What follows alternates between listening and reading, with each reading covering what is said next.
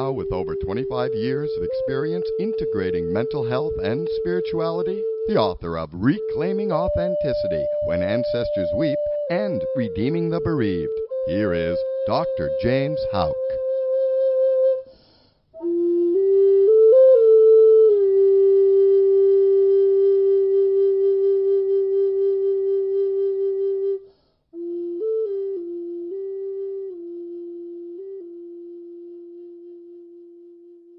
Okay, well, hello, hello, good afternoon, everybody, wherever you are in the world at this time. Welcome to Reclaiming Authenticity, helping you find your courage to reclaim that which has always been in you.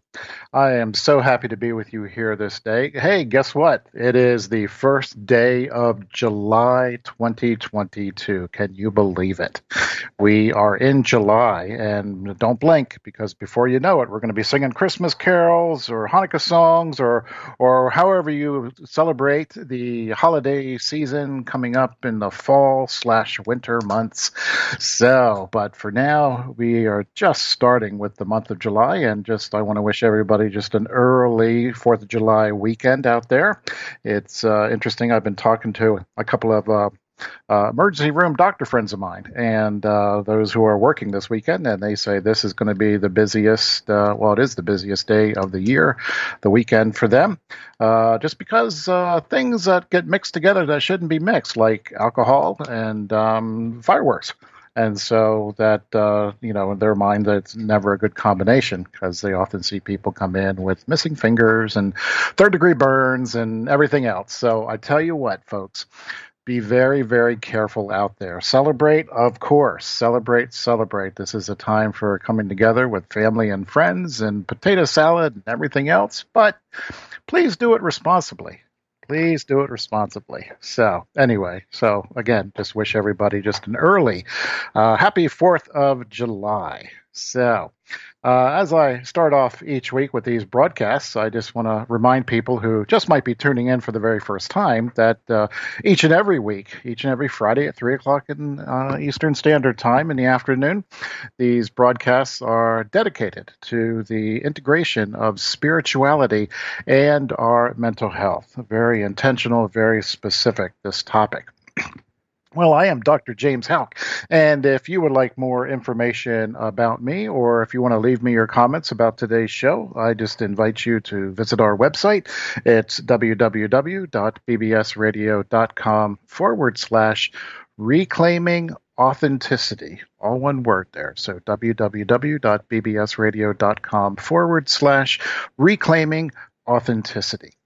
And if you would like to call in and be part of the show, I invite you to do that. Here is the 800 number. It's 888 627 6008. That's 888 627 6008. And I will be taking your calls in the second half of the show. And uh, also, just wanted to remind everybody that these broadcasts are also podcasted in case you want to go back and listen again uh, to this particular show, or if you want to go back into the archives and listen to previous shows. Again, invite you to do that in case you've missed an episode or couldn't stay a whole hour with me at one point or another. Or if you're just um, going down the list and something, you know, catches your eye and you want to hear more about it. So just again, you can go on the website and just look in the archives and just click on that. You'll be able to pull it right up and listen to it. And I appreciate that. Well, how is your heart today? I uh, hope your heart is well. I hope you are well. I hope all is well with your soul. And I hope that if you are even struggling the littlest, the least bit today, I pray that you would find rest, comfort, and the peace that you need psychologically, emotionally, physically, even spiritually. And so, uh, again, for the sake of those who might be tuning in for the very first time, I always just like to share, just at the very beginning, um, just two deep seated beliefs in myself that have helped shape my outlook on uh, why this show is uh, titled Reclaiming Authenticity. And the first is that I truly believe that people have the answers within themselves. Uh, because and and this is what I mean by that uh, because you know the kind of life you want to live, you know how you feel, you know what brings you peace and joy and hope and happiness and, and so forth, and you know what doesn't. And the second is, I also believe that everybody comes into this world with what they already need in terms of this life, in, in terms, I should say, of their gifts and talents and graces and skills and the very best parts of who you are. But uh, we often go through life and we experience some pretty unpleasant events, or perhaps we find ourselves in the wrong place at the wrong time, and we end up suffering some pretty traumatic injuries. And uh, though these experiences we have that we may have the, the tendency to stop believing in ourselves um, that uh, because of these things that have happened to us or because of our past and so forth, that um, we just don't really believe anymore that we are filled with our values and dignity and worth. And that might just cause us to want to hide our giftedness, to hide the very best parts of ourselves. So let's say that these will not be exploited by others. But uh, either way, we often end up going through life, you know, just being in relationship with one another from a place of woundedness, and and uh, we get frustrated and angry, and we just can't find any satisfaction and, and peace in this life. And instead, I think we're all intended to uh, be in relationship with one another from a place of healing and wholeness. But we may still have a lot of work to do in terms of our own healing and wholeness. And this is the whole point of reclaiming authenticity, helping people discover what has always been in them. Well, as I said, welcome to the month of July. And uh, I don't know about you, but um, past couple of weeks or so, I've just been getting messages and dreams and just other things coming to me. Um, and it's just it's the same message and it gives me a lot of hope because the messages have been about transformation or moving from death to life or walking in newness in life and certainly leaving the past behind us without forgetting the lessons we've learned along the way. And that's huge. That is huge. Okay, because I uh, just want to remind you of a just uh, a uh, a well well used quote. It's that those who cannot learn from history are doomed to repeat it. And that actually came from George Santayana. He's an Italian poet, a philosopher, um, all around good statesman. And um, basically, what he said was just, uh, in other words, the mistakes will be perpetuated over and over again until people see the, the, the total falsehood of their destructive actions and attitudes and assumptions. Okay. Now, you might be more familiar with um, Winston Churchill, who used part of this, or I should say, he paraphrased this uh, quote from Santayana when he was addressing the British Parliament in 1948. Although he actually said that those who do not learn history are doomed to repeat it. Okay. Well, I've been thinking a lot about The Lion King. Okay, and maybe some of you have seen it on Broadway. Maybe you've seen, you know, the Disney version of it or adaptations and so forth. Okay, but there's this one scene that just goes hand in hand with this. You know, people who do not learn from the mistakes that they make, you know, from history are forever doomed to repeat it if you remember the scene, it is when Simba, the lion, is trying to come to terms with who he is. And he has this um, Serengeti kind of moment with Rafiki. And uh, he's the wise uh, animal in there. And, um, you know, he they go on this lesson of, well, who are you? And uh, Simba just didn't know. And um, you know, at one point, the um, I should say Rafiki, you know, just hits him over the head with his staff, and uh, you know, of course, Simba, you know, just says, "Ow! What'd you do that for?" And Rafiki, without missing a beat, says, "Well, you know what? It doesn't matter because it's in the past." And right away, Simba says, "Yeah, but it still hurts." And Rafiki comes in with the classic line, "Yes, the past can hurt, but the way I see it, you can either run from it or learn from it. Okay? not bad for Disney. You got to give Disney its props on that one. Okay, so it, all saying the same thing. You know that uh, those who cannot learn from history, those cannot learn from the mistakes, you're going to keep repeating them. I'm going to keep repeating them. Everybody has to learn with what's been coming before us, so that we do not just continually make the same mistakes or just you know uh, kick the uh, emotional, psychological, physical, and even spiritual cans down the road and say, "Not my problem." And again, in when we do that, all the while, innocent people become hurt. Well, this quote from The Lion King and from Winston Churchill and actually from Santayana himself actually has bearing on today's theme of the sterilization of American history, rethinking cognitive dissonance. Well, uh, a couple of weeks ago, I'm sure that you've seen in the news the fact that uh, the National Museum of the American Latino will probably not be completed for at least another 10 years, but this huge step was taken towards its realization it's, it's coming, but they, are going to do some things in the meantime. And this realization when the future Smithsonian Museum's first exhibit opened up as what's being referred to as, as a pop up on the National Mall in, in Washington, D.C. Now, for centuries, we have diverse Latino communities who have played very foundational roles in building the United States and shaping its national culture.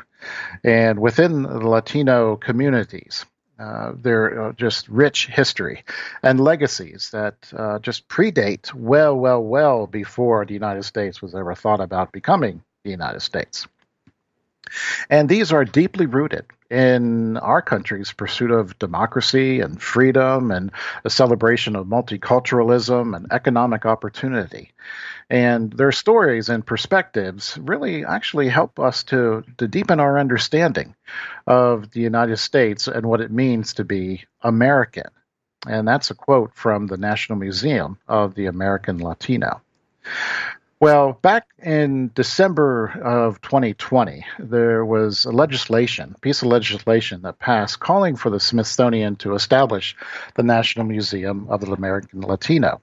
And this new museum will be the cornerstone for visitors to come and walk the halls to learn how Latinos have contributed and continue to contribute to the United States through their art, their history, their culture, and their science. And additionally, it will serve as a gateway to um, other exhibitions and collections and programming at other Smithsonian museums and research centers and traveling exhibition services. Now, there is an article from NPR that was, I believe was back in June 18th, just like I said, a few weeks ago, and it was entitled Present Day and uh, that's what they're calling this uh, National Museum of the American Latino. And this present day covers four themes colonial legacies, war and U.S. expansion, immigration stories, and the shaping of the nation. Okay, again, let's uh, say that uh, famous quote together. Those who cannot learn from history are doomed to repeat it. Okay, just keep that in the back of your mind. Because I find it interesting, you know, that there are over 35,000 museums throughout the United States. And each museum is unique in and of itself. And they all focus on a specific time in history or humanity's achievements, and uh, also focusing on individuals who exemplify, let's say, the American spirit. Now, indeed, you can certainly get an education simply by spending hours and hours walking up and down the corridors and, you know, these museums and reading descriptive tags under photos and gadgets and paintings. However, what I find equally astonishing is that not every museum always displays and tells the whole story because oftentimes museums will put on a good face for the public. You know, that is offering seminars and free tours and, and even invite guest speakers to promote these programs. But still, there are many times when the, shall we say, the ugliness of American crimes against humanity remains hidden from the public eye. And this exclusion often creates this cognitive dissonance throughout society, whereby there's a distortion of our perception of, let's say, inconsistent information.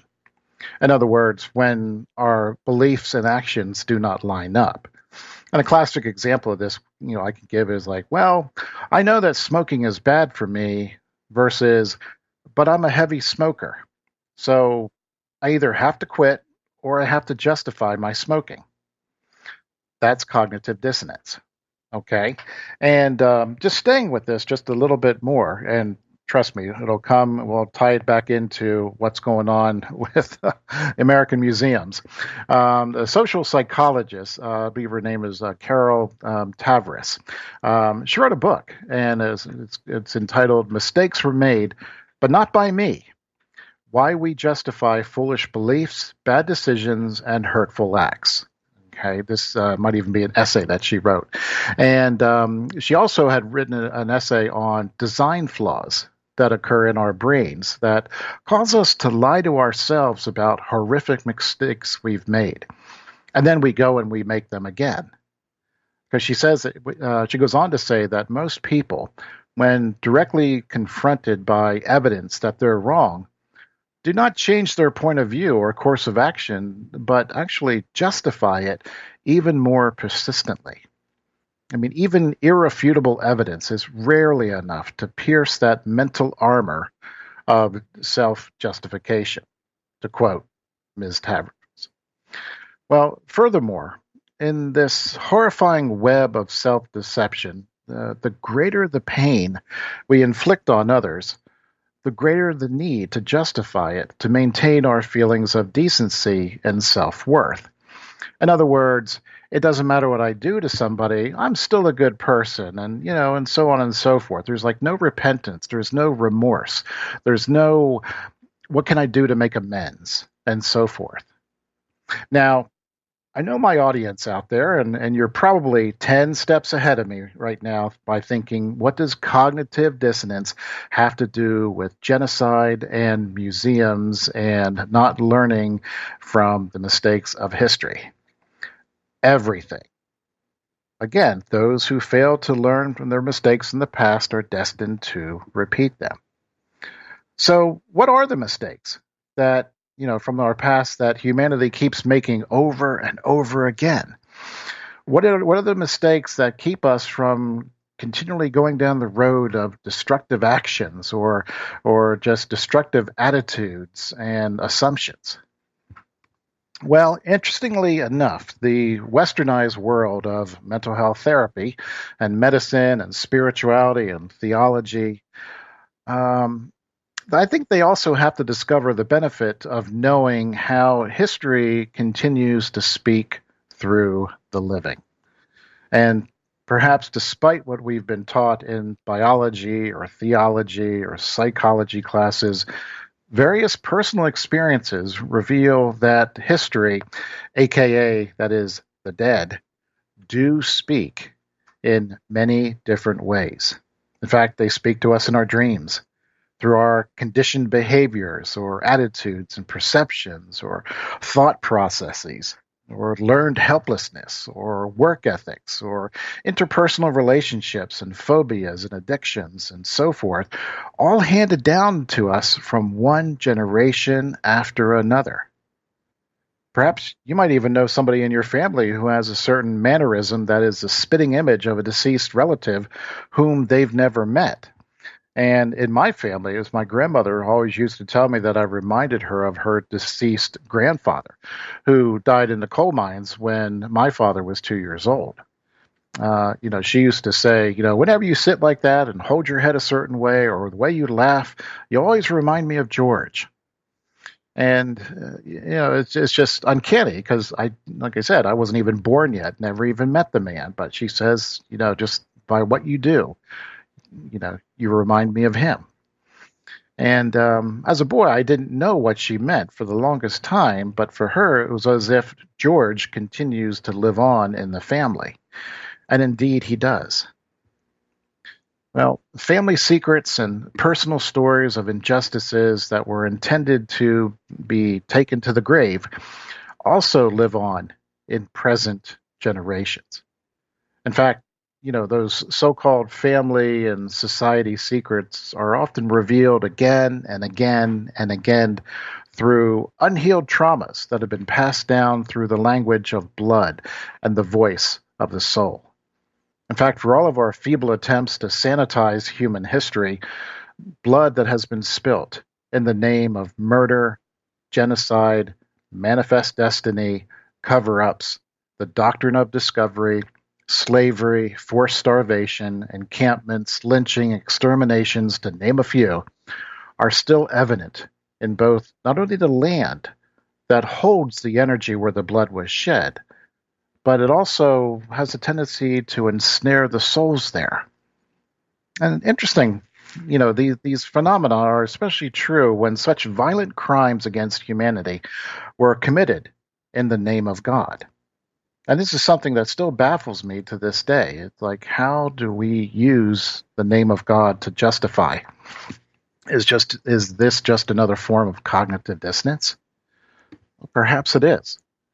And this fundamental belief um, that is often used in the name of God to justify such mistreatment of humanity is what Kevin Annett, you know, who is the foundation of, or the founder, I should say, of the International Tribunal into Crimes of Church and State, he often describes it as this that when God is on our side, we can commit any crime because we believe we are absolved individually from that crime believing we have a higher sanction. And that's the danger of religion. It allows people to do that. So, how did we get here? Well, let's take a trip down memory lane uh, with the doctrine of discovery.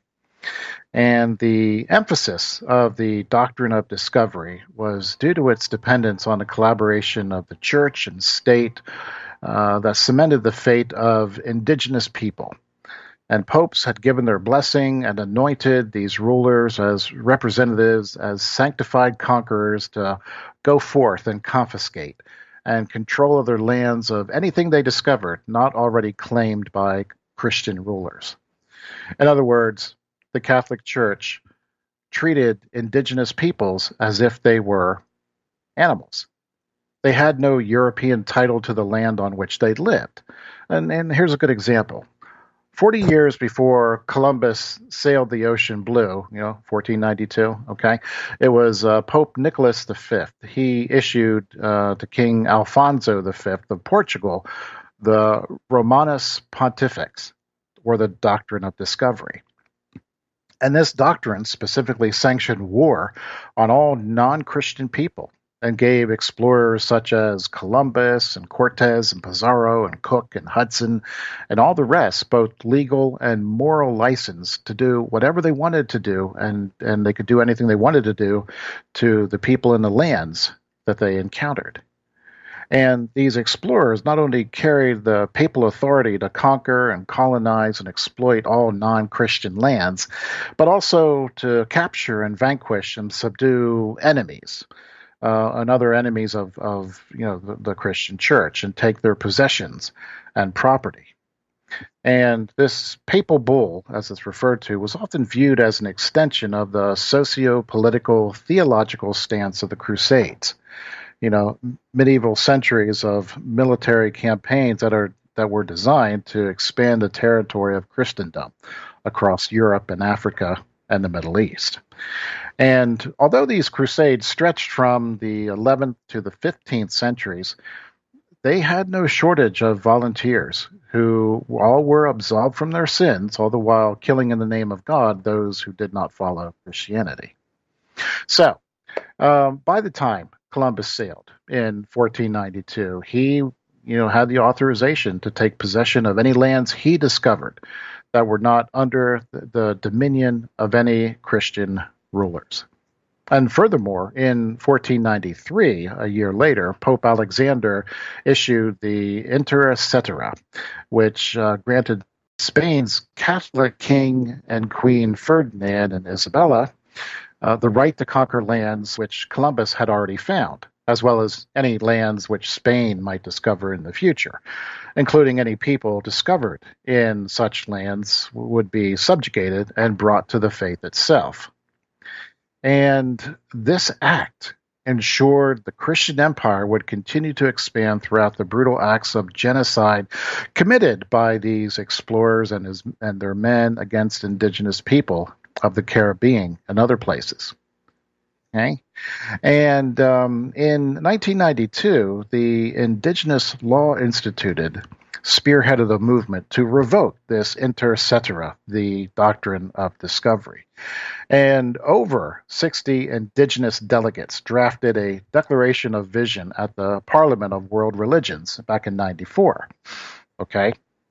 And they, they wrote, We call upon the people of conscience in the Roman Catholic hierarchy to persuade then Pope John Paul II to formally revoke the Inter Cetera Bull, or the Doctrine of Discovery, of May 4th, 1493, which would restore our fundamental human rights. And that papal document called for our nations and peoples to be subjugated so the Christian empire and its doctrines would be propagated. Now, the U.S. Supreme Court ruling of Johnson and McIntosh uh, in 1823 adopted the same principle of subjugation expressed in the doctrine of discovery. And this papal bull has been and continues to be devastating to our religions, our cultures, and the survival of our populations. Now, interestingly enough, uh, last year in 2021, it was the Bishop of Syracuse, uh, Douglas Lucia, uh, the Bishop of Syracuse, New York, spoke out against the doctrine of discovery, and he urged Pope Francis to renounce this doctrine, but to date, no such renunciation has occurred. So again, those who fail to learn the lessons of history are forever doomed to repeat it it just keeps occurring and reoccurring and reoccurring. Now, by the mid 18th century, Spain really sought to extend its claims in northwest California, as well as strengthening defenses against the English and Russian empires who were also seeking their claims. And again, this perspective was seen again as the divine right in you know set forth in 1493, when the law granted Spain's dominion over all lands that Columbus had located. Okay. Now, in 1769, just a few hundred years later, uh, Spain sent Franciscan Father Junipero Serra. Does that name ring a bell? Uh, to not only spread the gospel, by building a series of missions along the California coast, but also to make the indigenous people productive and loyal members of the new colony. Now, although Father Serra is given credit for building nine of these missions, you know, a total of 21 missions were built, and they still are still there today. But prior to Pope Francis canonizing Father Serra, the Vatican held firm its belief that Serra was a man of his time. In fact, Father Serra helped Spain colonize California by converting thousands and thousands of indigenous people to Catholicism. On the other hand, for many descendants of Native American Indians and other indigenous people, Father Serra was the one responsible for destroying their ancestors' traditional way of life. For example, in exchange for their labor, Father Serra was the one who promised the Native American Indians and other indigenous people abundant food and gifts, but they were quickly enslaved in these missions in which they lived and worked and worshipped under the authority of the Spanish priests and soldiers. I mean, their, their whole native way of life, their language, culture, religion were now stripped from them in exchange for adopting the Spanish ways of life. And I take a quote out of Castillo's book, and he says the goal of Christianizing the Indians was a failure. due largely to the Franciscan belief that it was unnecessary to teach the Indians proper Spanish, or for the friars, with a few exceptions, to learn the native tongues, so that they can fully explain Christian doctrine to the people. When, decades later, in 1833, the Indians were freed, many of them manifested their resentment and anger toward the friars by immediately casting aside their Catholicism. Further, the Spanish government required the teaching of Christian doctrine, doctrine only in Spanish and not in any native language. Well, in an interview with Vincent Medina, he's the assistant museum director at San Francisco's Mission Dolores.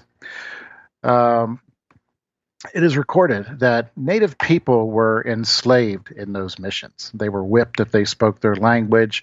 If they tried to escape, they were forcibly brought back and flogged and punished and kept in stocks.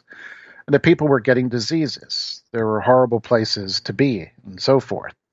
And um, others have noted that this treatment reflected an attitude common at that time that missionaries could and should treat their wards like children including the use of corporal punishment. Okay.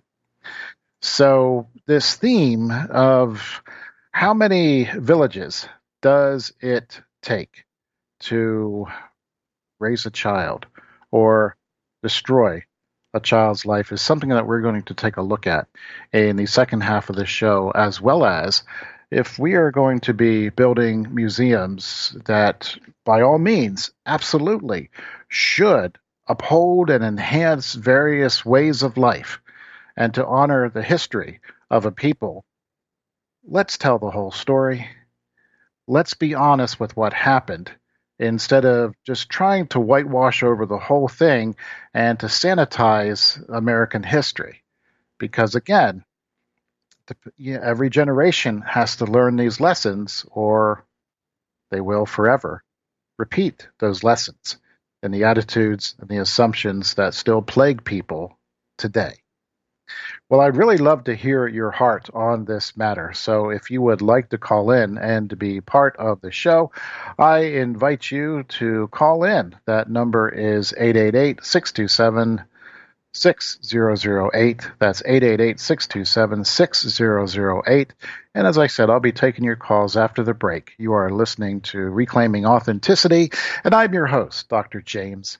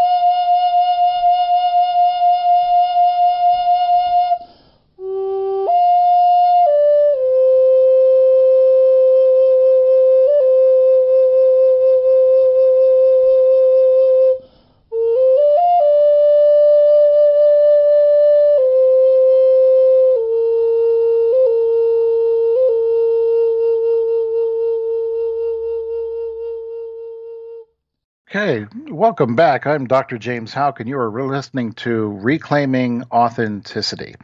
Well, earlier in the show, I was talking about how museums and other public places that display historical artifacts and pictures, etc., often put on a good face to present to the public. But still, there are many other aspects of American history that are not displayed, and you have to wonder why. Why don't we get the full history of a people that is to be celebrated? And uh, although I started off the show with uh, focusing on the National Museum of the American Latino uh, or Latino American, um, I in no way am picking on the uh, American Latino. In fact, um, I think all cultures need to be celebrated. Uh, for certainly there is just a rich history in uh, a people. But when the American history comes along, and especially if it's going to be placed in Washington, D.C., it's going to have a tendency to put on a good face and scrub it up and make it nice and shiny, and by all means, highlight the achievements of a great people. But should we just wink at the fact that during the colonial days or the colonial era of American history, that, well, that was just the way it was, or there's nothing we can do about it now? Well, again, let's go back to that quote I started with. Uh, those who do not learn from history are forever doomed to repeat it. Because even though the colonization is not going on today, and a lot of these aspects have occurred centuries and centuries and centuries and centuries ago. Still, the attitudes, the perspectives, the prejudices, and so forth, you know, for for the most part, have gone unchecked. You know, there are there are still pockets of of cultures that experience tremendous, tremendous hate crimes and tremendous just um, pain and suffering, you know, politically or theologically or within society itself. Okay. So I ended the first half of the show just by tossing out there this, uh, again, uh, another quote that we like to kick around in society that it often takes a village to raise a child. And uh, when you look back over American history or even world history, and you look back over the um, just in one form or another, let's say the indigenous boarding schools and so forth, uh, we find that it's not just one person. It's not just one village, but they're often entangled together, just a conglomerate of the, let's say, religion or politics or the educational system or something that, that no one aspect um, in society worked by themselves. Okay. So it was interesting. This theme of how many villages within the church and state does it take to hide histories of abuse and neglect and genocide even continues to this day. And if you recall back in 2015, that's when Pope Francis visited the United States. And that's when he officially made Father Junipero Serra a saint at a Mass that he celebrated at the National Shrine of the Immaculate Conception in Washington, D.C. And ironically, to canonize a saint who was considered instrumental in American history, as well as marking this ceremony in the American capital, was hailed by some as a great day in the Catholic Church. However, you know, there was one um, Archbishop Jose Gomez of Los Angeles. He called the canonization of Father Serra the most important dimension of the Pope's visit to the United States. Still, others viewed the event as just another example of how the church and the state work together to perpetuate centuries of socioeconomic prejudices or oppressive attitudes and contempt for people who are considered weak and wounded.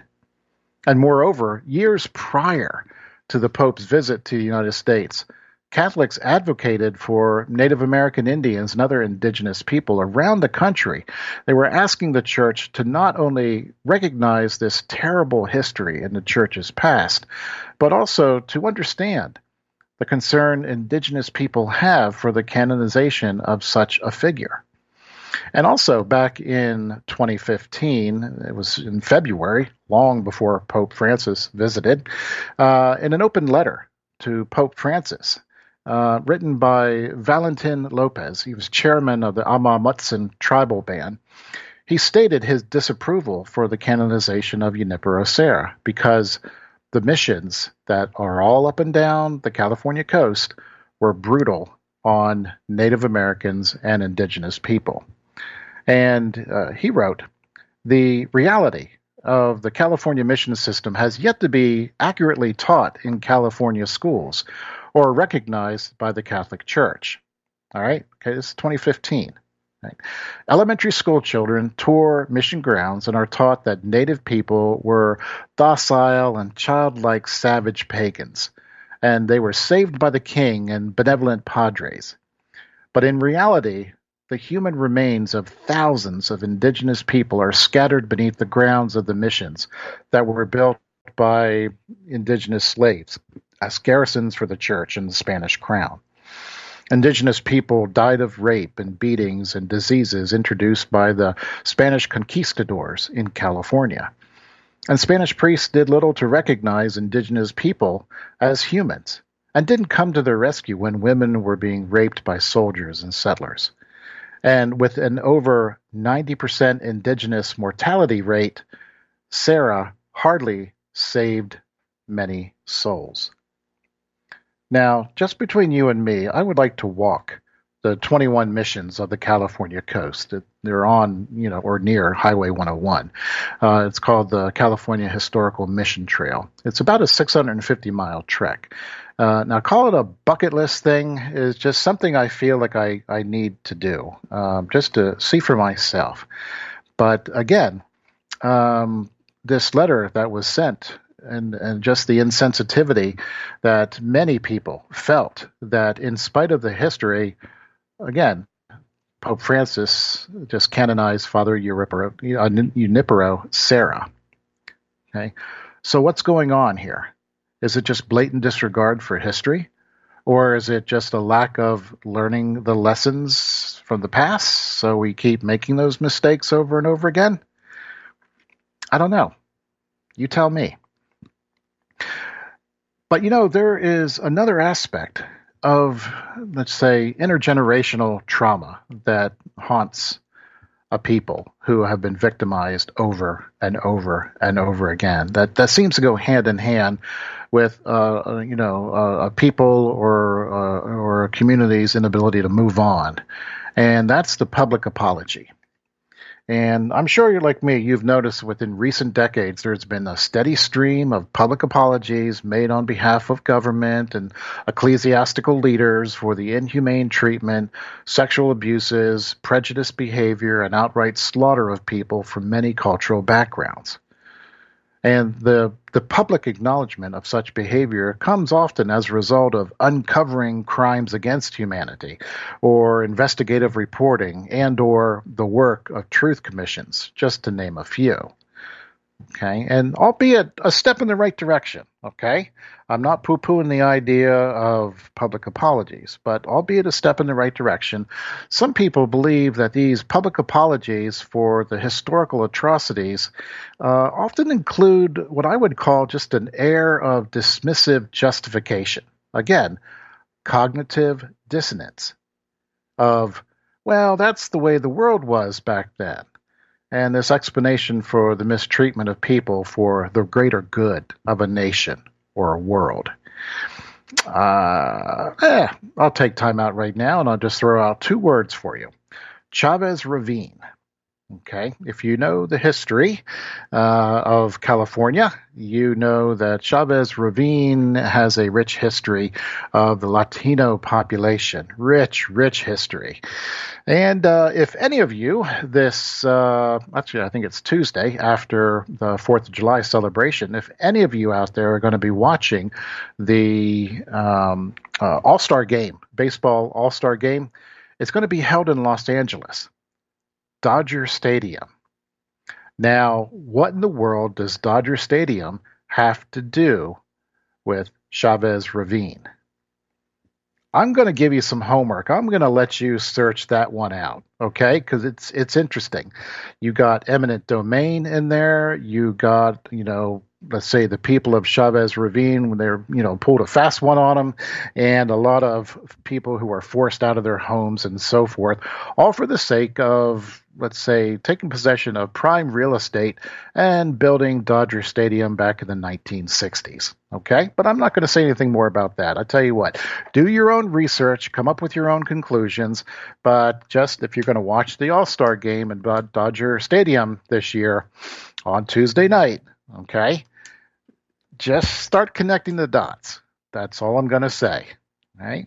And and so anyway, getting back to um, you know public apologies, uh, in a sense, you know the contemporary leaders you know of today, you know often are, often offer an apology for the past without accepting any responsibility for doing anything wrong, let alone not acknowledging being part of, let's say, socioeconomic or political or educational and or religious systems that still perpetuate oppressive schemes.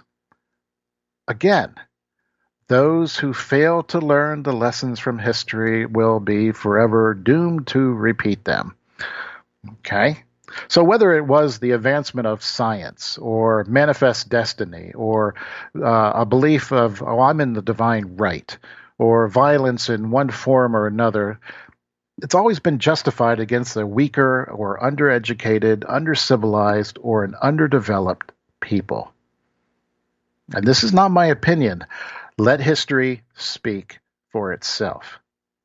And ironically, this rationale for force always seems to come from the perspective of people who use their military might or political power or religious zeal and or an outright lust to hang on to their piece of power and control for as long as possible. In fact, history often bears witness to this kind of phenomenon from generation to generation to generation. Okay, and so again, uh, just if you want to Google this, type in eminent domain and Chavez Ravine, Dodger Stadium in Los Angeles. Okay, and uh, well, we'll come back to that one, but uh, let me know what you find. It's interesting to say the least. So, how do you move beyond your past? How do you, as uh, again, let's pull a quote from The Lion King. How do you put your your uh, behind past you? Okay, which you know Pumbaa got it wrong. So it's like, how do you put your past in the past? Okay, how do you move on with your life without somebody saying, you know what, it doesn't matter what you do, it doesn't matter what you say, it doesn't matter how educated you are or how much money you make. We know who you are because we have these preconceived notions and we have these ideas about your type of people, and that's all you're ever going to be. And so systems are set up to kind of not give people a fair chance, not give them the same opportunities that everybody else does, or whatever the case may be. Okay. But how do you get past that? How do you, as a person who wants to get ahead in life or who wants to celebrate the richness of their history, the culture, the arts, the music, the customs, the norms, the languages, and so forth, how do you do that when you have other people saying, not so fast?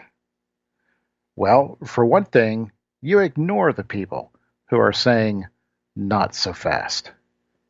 They fully don't understand history they fully do not recognize how the people who are considered weak and wounded, the vulnerable populations, the richness that they have brought, and how it was so easily discarded.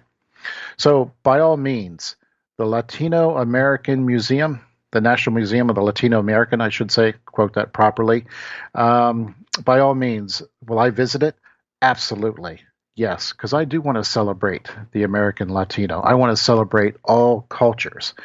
But I think they need to have a section of all museums that say um, it needs to begin with an apology, an apology or an acknowledgement, and then tell the whole story. Tell the whole story from a people who had to endure such atrocities and the resiliency that it stirred in them to pretty much say, you know what, didn't matter what you did to us in history, we're still here. We are still here. And you know, this is something I think I've shared with this audience already, but um, this was something that I learned from my Lakota friends who came out to Philadelphia area, and they were out here just doing a weekend speaking engagement and um, you know they they said, "Hey, let's let's run to Carlisle," and they wanted to uh, see the uh, Carlisle uh, boarding school and the uh, cemetery that was there um, because you know they've never seen it before. And I go, "Are you sure you want to do this?" Because I know the atrocities of the Carlisle Indian boarding school. And so they wanted to go. And um, when we got there, we walked the grounds, and there was many tears. There was many. I feel sick to my stomach that this happened to my people, and so forth. And we walked up and down the, you know, the cemetery lots, and um, the tiny, tiny headstones that were there, that had the names of the children who died um, at, at the boarding school. And there was uh, very few stones there compared to, again, the historical counts of, well, many children just went unreported. And I would say that the one thing that really hit me in my stomach was when I saw my friends stop and tear up over the headstones that were marked unknown. Like they had no idea this child did not have a name. This they didn't recognize uh, the, this child's culture or what tribe they were from, whether they were Lakota, Cheyenne, Apache, whatever. There was just no acknowledgement of that, and they stood there, or I should say, we stood there, and then we knelt. And one of my friends took out a pinch of tobacco and gave, made a little offering and just said, uh, Dear grandfather or grandmother, we acknowledge your life. We celebrate your life because we, your ancestors, are still here. And that made a huge impact on me. That when you have an indigenous people, and when you have indigenous cultures who have been run roughshod over and through American history, even though American history stories are not being told or shared, or you may not see them in museums or other displays that are going on, the people are still here. They haven't forgotten. And they continue the struggle because they still face policies and attitudes and assumptions that are against them. So, what has changed? Are we really learning the lessons of history? Or are we just kicking the can down the road for the next generation to try and figure it out? Well, folks, I don't have to tell you to go look at a newspaper or watch the evening news or even talk to your neighbors. We know what's going on. We know the world in which we live because it's the world in which, in one way, in one form or another, we've created. When is it going to stop? When are we going to learn that enough is enough. That we don't just have to do better, we need to make a change. And the change first begins with us, with all of us. Speak up when public policy is against a certain group of people or it's going against just the basic human rights of everybody.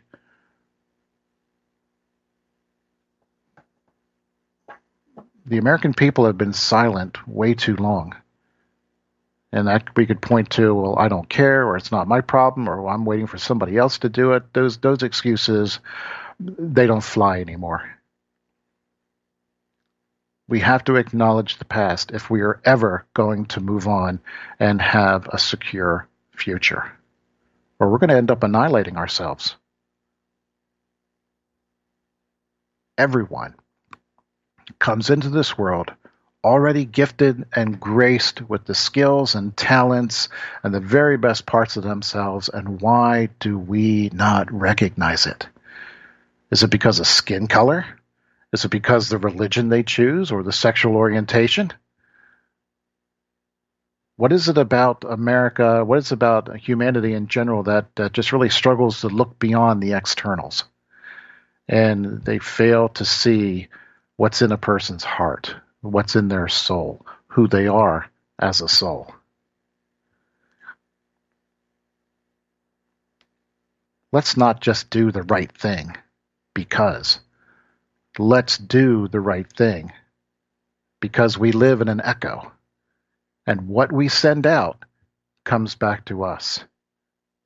And if we expect healing in our lives, we can't treat one another lousy.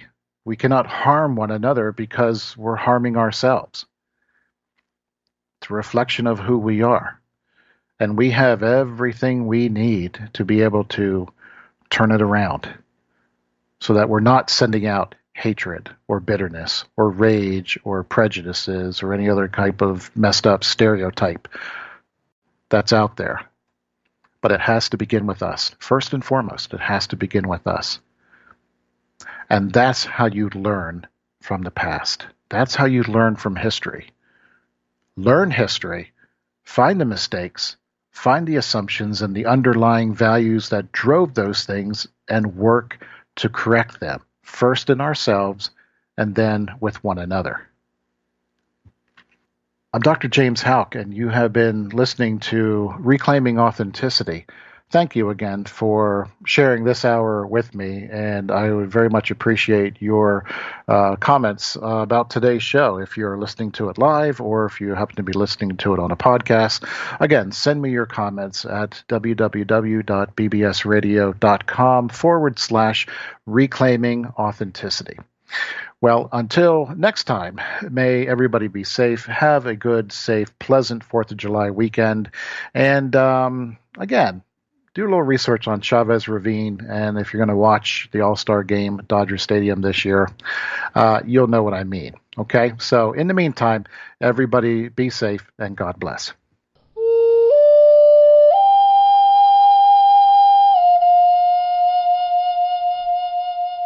For an answer, or just to leave a thousand comments, or prodding to buy a book by Dr. Houck, it's all there. Just wander on over to reclaimingauthenticity.com and click around. And we'll see you next Friday at noon Pacific Time on BBS Radio TV.